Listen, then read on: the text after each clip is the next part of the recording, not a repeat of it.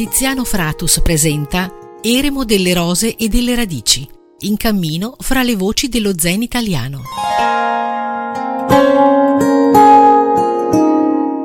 Benvenuti a questo nuovo ciclo di puntate di Eremo delle rose e delle radici, in cammino fra le voci dello zen italiano.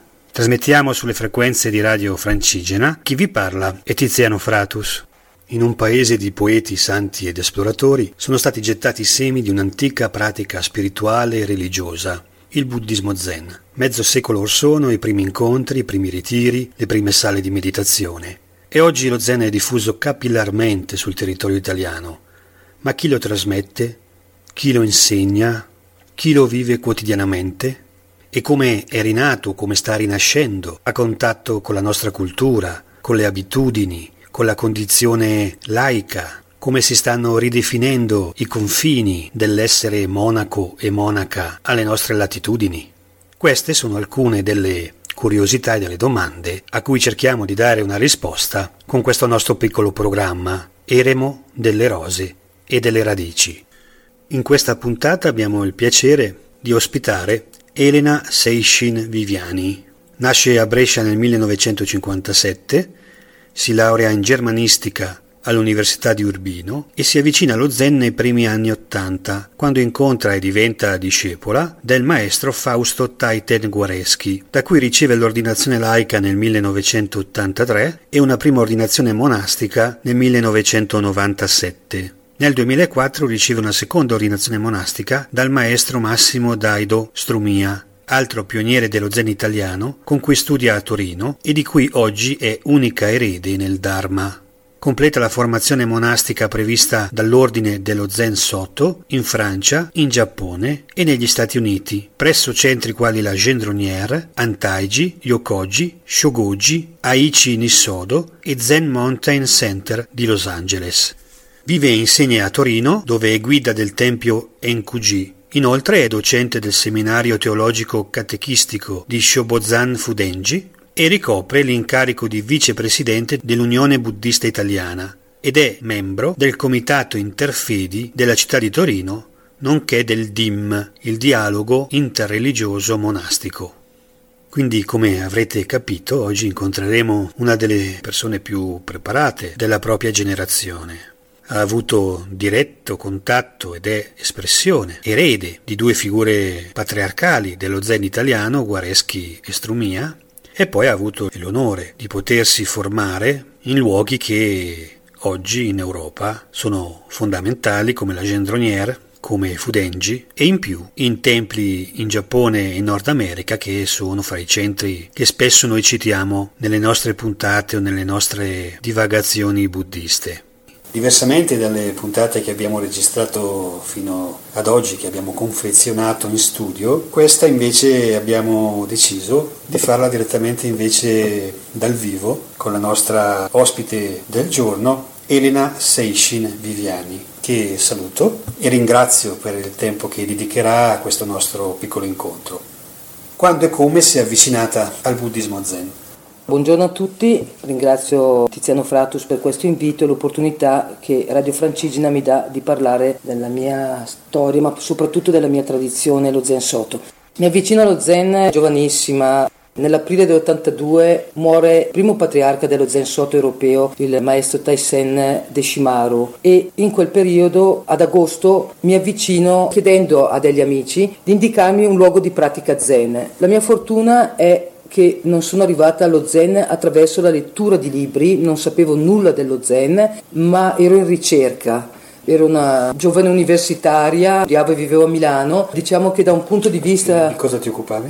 Il mio studio è stata la germanistica e poi mi sono laureata di fatto ad Urbino, ma ho studiato per diversi anni a Milano, oltre che in Germania, ma la mia ricerca nasce proprio in quel momento e, forse anche da molto prima, era una ricerca di senso. Quindi non incontro lo zen attraverso dei libri, ma attraverso un apostolo dello zen, un testimone dello zen, una persona in carne ed ossa quello che sarà un monaco, quello che sarà poi il mio primo maestro, il reverendo Taiten Guareschi. Incontro a Brescia, la mia città d'origine, dove c'era un dojo di pratica e poi abitando a Milano ho continuato diciamo, a seguirlo eh, a Milano. Farò il mio primo ritiro già nell'82, ricevendo poi l'ordinazione laica Zaiche dal maestro Taiten Guareschi nell'83. La mia ricerca nasceva, dicevo, molto prima perché sono sempre stata attratta da tutto quello che era relativo al mondo dello spirito e, e del, dell'ambito religioso. Ho frequentato da giovane dei gruppi di studio, per esempio Nasco eh, Cristiana, e dei gruppi di studio anche di testi e del Vangelo, eh, quindi di approfondimento. Poi naturalmente come tanti giovani ho avuto il rifiuto di quella che era, anche un rifiuto superficiale oggi potrei dire, di quello che era una religione non capita ai tempi, non capita, e l'allontanamento, la contestazione, ma la domanda restava e infatti eh, si è poi diciamo, sviluppata e si è poi ripresentata con grande forza anni dopo. Quindi tutto andava bene, ma qualcosa non andava bene. Quindi una certa inquietudine, insoddisfazione, al di là dei successi poi, o degli insuccessi della vita, però questa restava. Ecco, l'incontro con un monaco della tradizione Zen Soto mi apre assolutamente un mondo lo ascolto parlare, comincio a praticare con lui e, e, da lì comincia il mio percorso di fatto. Un anno dopo appunto ricevo la prima ordinazione e continuerò da lì in poi a seguire il suo insegnamento negli anni successivi. Dopo l'esperienza con Guareschi, lei definisce il suo maestro radice, che dura per diversi anni, incontra invece Daido Strumia, che diventerà il suo successivo maestro. Può parlare appunto del percorso spirituale e del ruolo di questi due pionieri dello zen italiano nella sua formazione? Nella tradizione Zen Shot non c'è solamente un maestro, ci sono almeno tre maestri. Chiamo il maestro Taiten Guareschi il maestro radice perché di fatto lo è stato. È chi mi ha aperto, mi ha introdotto nel Buddha Dharma. Da lui riceverò anche un'ordinazione monastica e studierò per una ventina d'anni circa. Ho avuto la fortuna di partecipare insieme a lui alla nascita del monastero Shobozan Fudenji, ero, ero presente, feci diciamo, un anno come interna, non ero ancora monaca ma di fatto studiai al suo interno, quindi nel primo anno mi ritengo molto fortunata perché furono anni di formazione entusiasmanti, eh, pionieristici, con uno spirito travolgente. Io dico sempre passione, ci vuole una grande passione per studiare insieme a degli insegnanti, bisogna amare quello che si fa e diciamo la relazione con un insegnante dal mio punto di vista è sempre una relazione di amore, il che vuol dire non solo necessariamente qualcosa di dialliaco, ma qualcosa di veramente potente. Quindi studio con il maestro Taiten Guareschi per vent'anni, ho frequentato diciamo, il monastero e tutta la vita di, di Fudengi, ma allo stesso tempo, essendo laica, lavoravo e conducevo tra l'altro insieme ad un'altra persona il dojo di Milano, allora si chiamava il Senko Kai di Milano, era il primo dojo zen fondato dal maestro a Milano e noi ne eravamo responsabili, quindi apprezzai fin da allora la, sua, la generosità del maestro di affidare delle persone giovani, il rischio anche educativo, di affidare delle persone giovani la conduzione di un centro, naturalmente sotto anche la sua diciamo, supervisione, ma quello è stato un, anche un ambito di studio e di formazione. Dal maestro Taiten Guareschi ho imparato che cosa sia il monachesimo zen, le forme del monachesimo zen così importanti nella nostra tradizione e non parliamo di forme solo esterne ma proprio il contenuto, quindi tutto quello che inerisce la, la pratica, la ritualità e lo studio. Col maestro Taiten Guareschi ho imparato una metodologia di studio e di questo gliene sarò sempre grata, come si affronta la pratica. Ancora oggi il mio legame col maestro è molto potente, anche perché alla morte del mio maestro, Daido Strumia, il mio secondo maestro, ma che in realtà è il maestro che mi ha riconosciuto come suo erede nel Dharma, per me la figura di Taiten Guareschi è stata quella di un, di un, padre e comunque di un anziano ed è molto importante avere sempre qualcuno anche al di sopra di noi, più anziano di noi, con cui potersi confrontare, anche quando si è già fatto un percorso consistente come di fatto voglio dire adesso posso dire di aver fatto. Quindi sono ancora frequento tutt'oggi Shubozan Fudenji, sono, sono, il Tanto che è uno dei responsabili della pratica nel monastero, sono docente del seminario di studi teologici del monastero e c'è un'ottima relazione, la considero di fatto una famiglia, la mia vera famiglia, ecco. L'incontro col maestro Strumie invece avvenne molti anni dopo, nel 2000, e fu anche quello un incontro che ha sicuramente trasformato trasformato la mia pratica. Diciamo che io mi considero un po' l'anello di congiunzione tra due carismi, quello di Taiten Guareschi da una parte e quello del maestro Dario Strumia, meno conosciuto, ma per chi non, non sapesse, il maestro Dario Strumia è stato uno dei primi europei ad andare in Giappone e ad avere una formazione completa in ambito monastico. Il maestro Sumia studiò per sei anni nel famoso Antaiji, monastero che era stato fondato a sua volta da, a suo tempo da Kodo Sawaki, il maestro Kodo Sawaki e poi guidato da Uchiyama Roshi.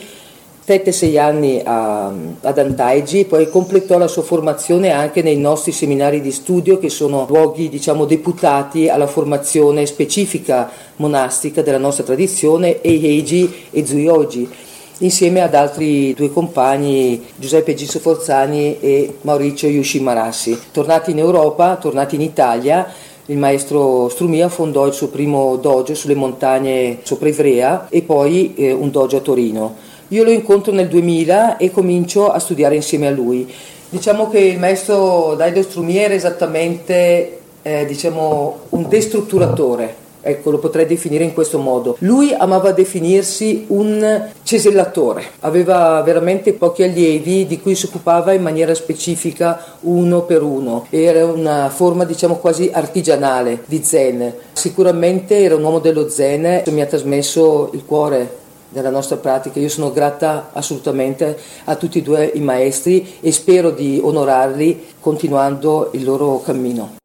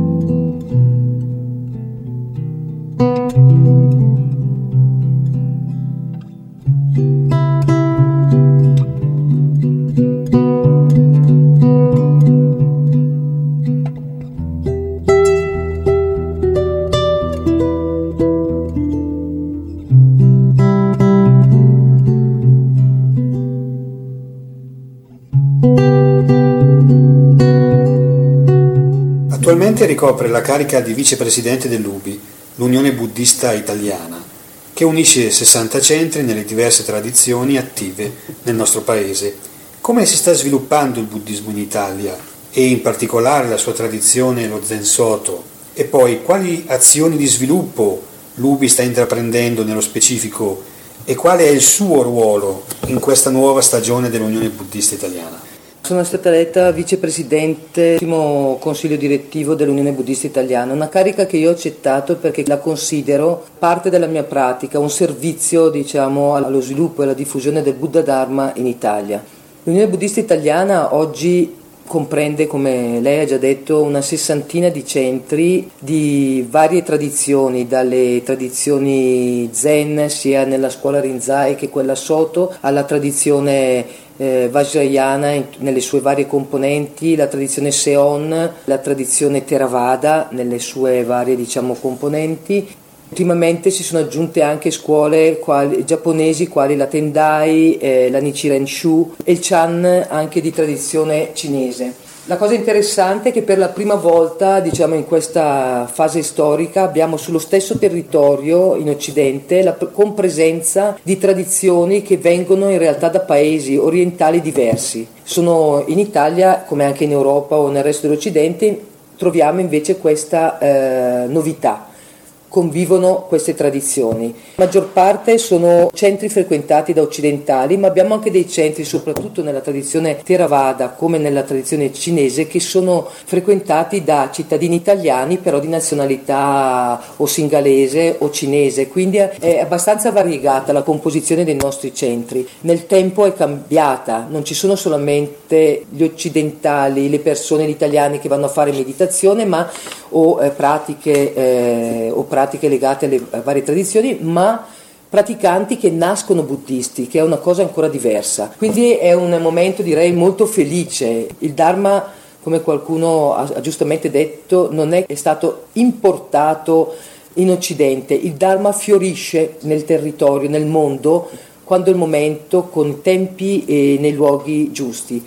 Noi siamo molto fortunati perché abbiamo questa compresenza di centri e anche di carismi e di modalità differenti di pratica, il che non vuol dire che sia un'offerta di spiritualità come al supermercato.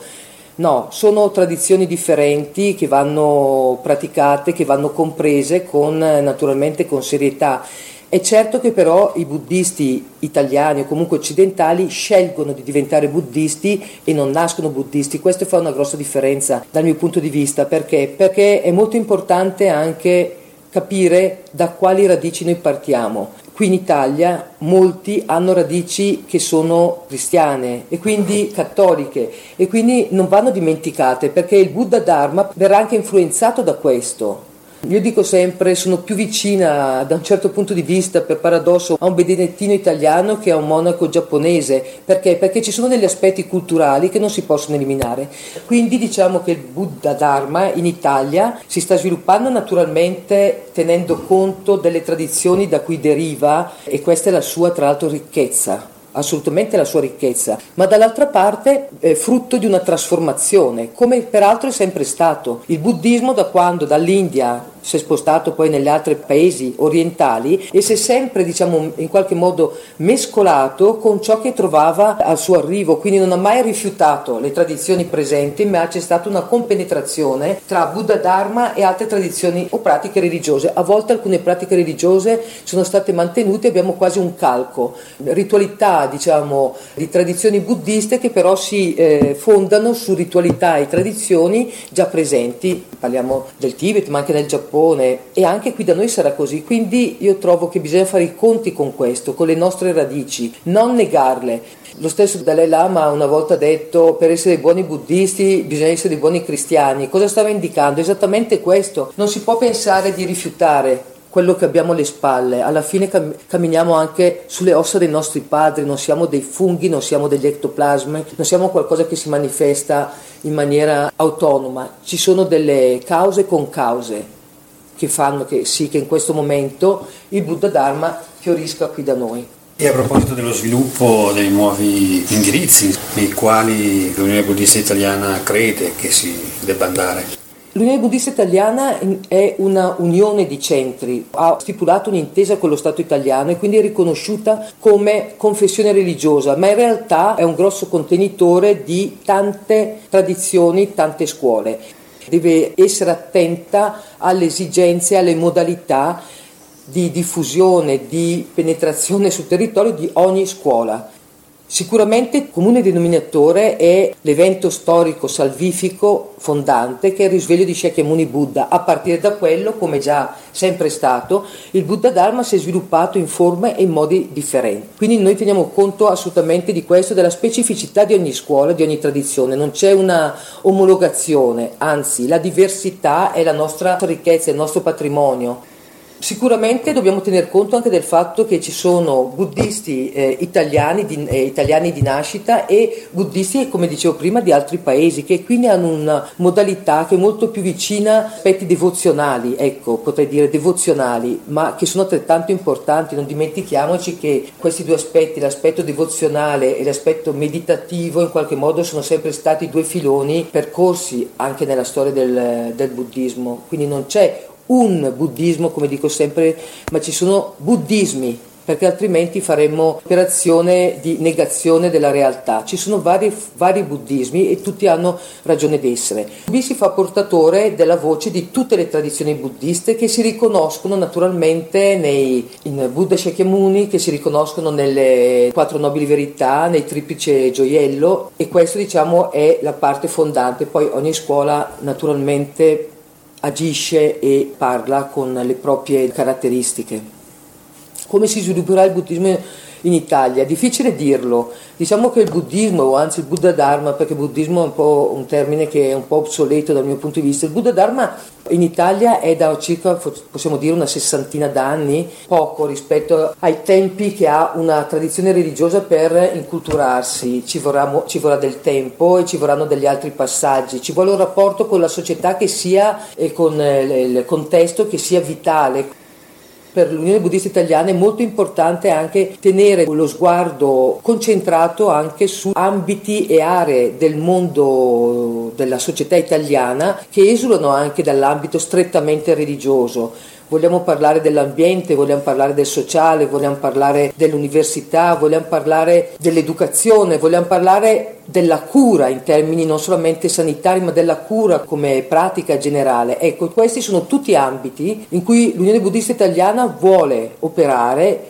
opererà attraverso i suoi centri. E la cosa interessante è anche questa che e lo stiamo già rilevando ci sono molte persone che non necessariamente sposano il buddismo come religione ma sposano la visione buddista di tematiche quali appunto quelle ambientali, sociali. Quindi c'è un'affinità. Diciamo che il Buddha Dharma, il buddismo pur essendo assolutamente antico inutile dire la storia 2500 anni ed oltre ma in realtà può essere ed è una risposta ancora valida su tanti piani cristiani nel mondo attuale, quindi è super moderno. Ecco perché credo che tanta gente oggi trovi delle affinità con i contenuti del buddismo.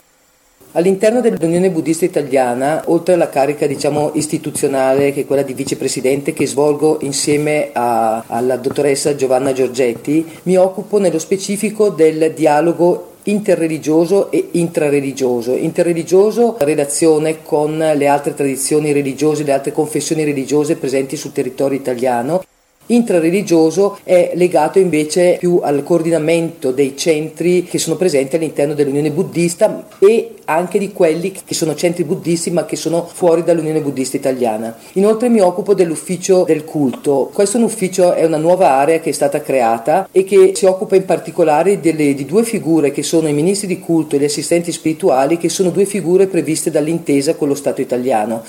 In questo periodo abbiamo iniziato un percorso di formazione per i ministri di culto e per gli assistenti spirituali che riguardano la presenza nelle carceri, la presenza negli ospedali, la presenza nelle, e diciamo, il supporto per quanto riguarda gli aspetti eh, cimiteriali, quindi un'area molto importante. In particolare per quanto riguarda il ministro di culto, che eh, come dice l'intesa è chi amministra il culto, ma è anche diciamo, una figura completamente un po' nuova nell'ambito del, del buddismo. Diciamo che potrebbe eh, assomiglia, diciamo, si ispira alla figura del cappellano, quindi una figura che va nelle carceri, che va negli ospedali, che si occupa appunto delle, delle aree cimiteriali e viene fatta una formazione specifica che non entra in merito alla formazione religiosa dei singoli ministri di culto, ma che offre delle competenze, informazioni necessarie ai nostri ministri per poter lavorare diciamo, nella maniera corretta con questo tipo di istituzioni.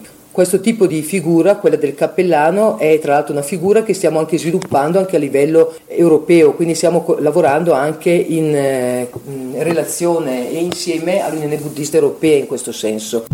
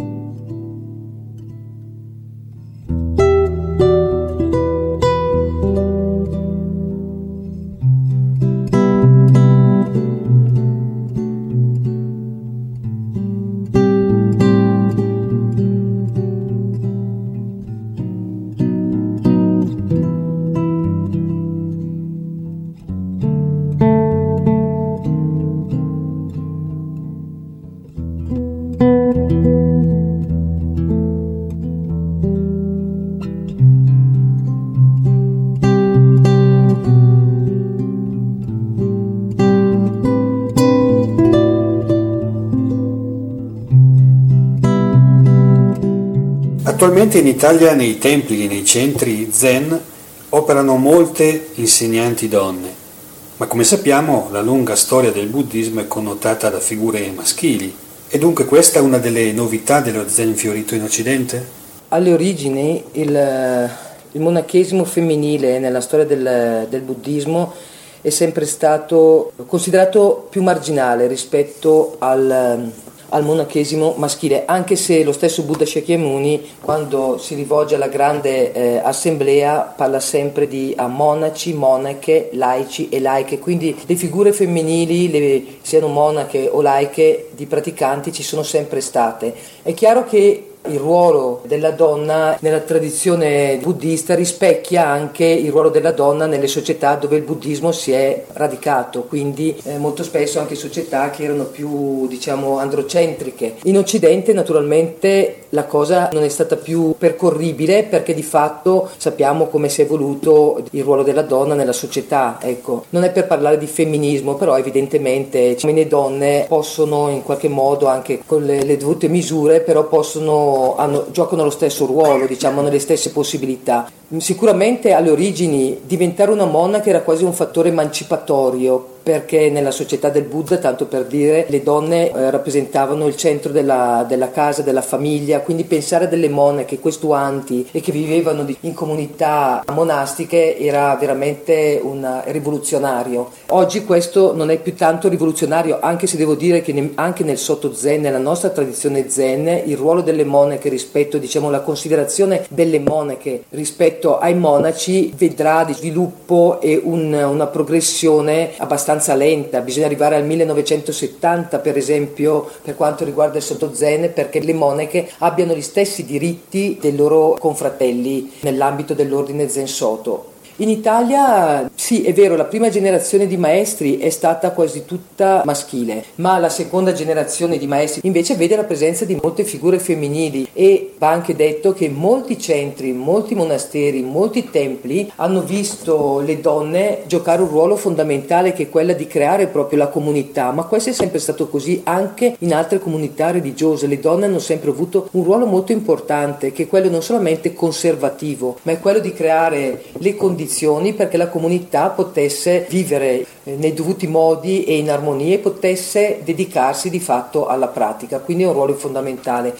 Oggi questa differenza francamente tra uomini e donne non c'è. Quando mi chiedono se come monaca zen eh, sono stata discriminata rispetto ai, ai, monaci zen con cui ho fatto magari dei per, percorsi monastici, io devo dire francamente no. Io stessa ho avuto due insegnanti, due uomini, io sono una donna, è chiaro che il mio modo di interpretare lo zen avrà una marca che deriva dal mio essere donna, questo è innegabile, ma questa è un'altra ricchezza.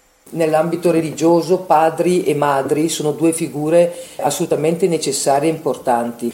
Se poi mettiamo che una delle figure più importanti di tutta la tradizione buddista è quella di Avalokiteshvara, Kannon, la compassione, è rappresentata in una figura femminile che ha cento braccia e cento mani e ogni mano ha un occhio perché vuol dire che è disponibile a spendersi il mondo, ascoltare la voce della sofferenza del mondo. Ecco, diciamo che in questo senso le donne possono avere un ruolo che è molto importante. Ebbene, siamo arrivati alla fine anche di questa puntata. Io ringrazio accuratamente tutte le rondini che ci hanno accompagnato durante questa piacevole chiacchierata nello studio della nostra ospite del giorno, Elena Seishin Viviani, e segnalo anche che le piccole tracce musicali che abbiamo ascoltato, fra una risposta e la successiva, appartengono a solo For More Travels, un delizioso assolo di chitarra di Pat Metini incluso tanti anni fa nel 1993 in un disco che si intitolava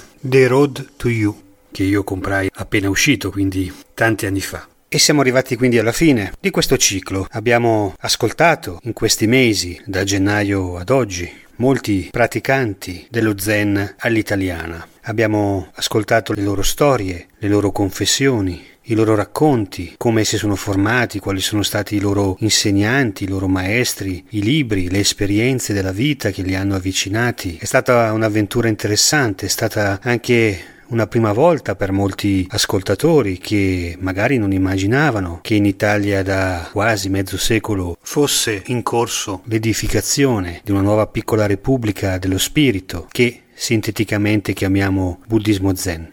Io quindi ringrazio di cuore tutti voi Ringrazio di cuore tutti coloro che hanno deciso di partecipare e ci hanno raccontato la loro storia e ringrazio Alberto Pugnetti e Alberto Rossetti e tutti coloro che danno vita a quell'esperienza particolare che è Radio Francigena. Per il momento quindi Eremo delle Rose delle Radici finisce qui.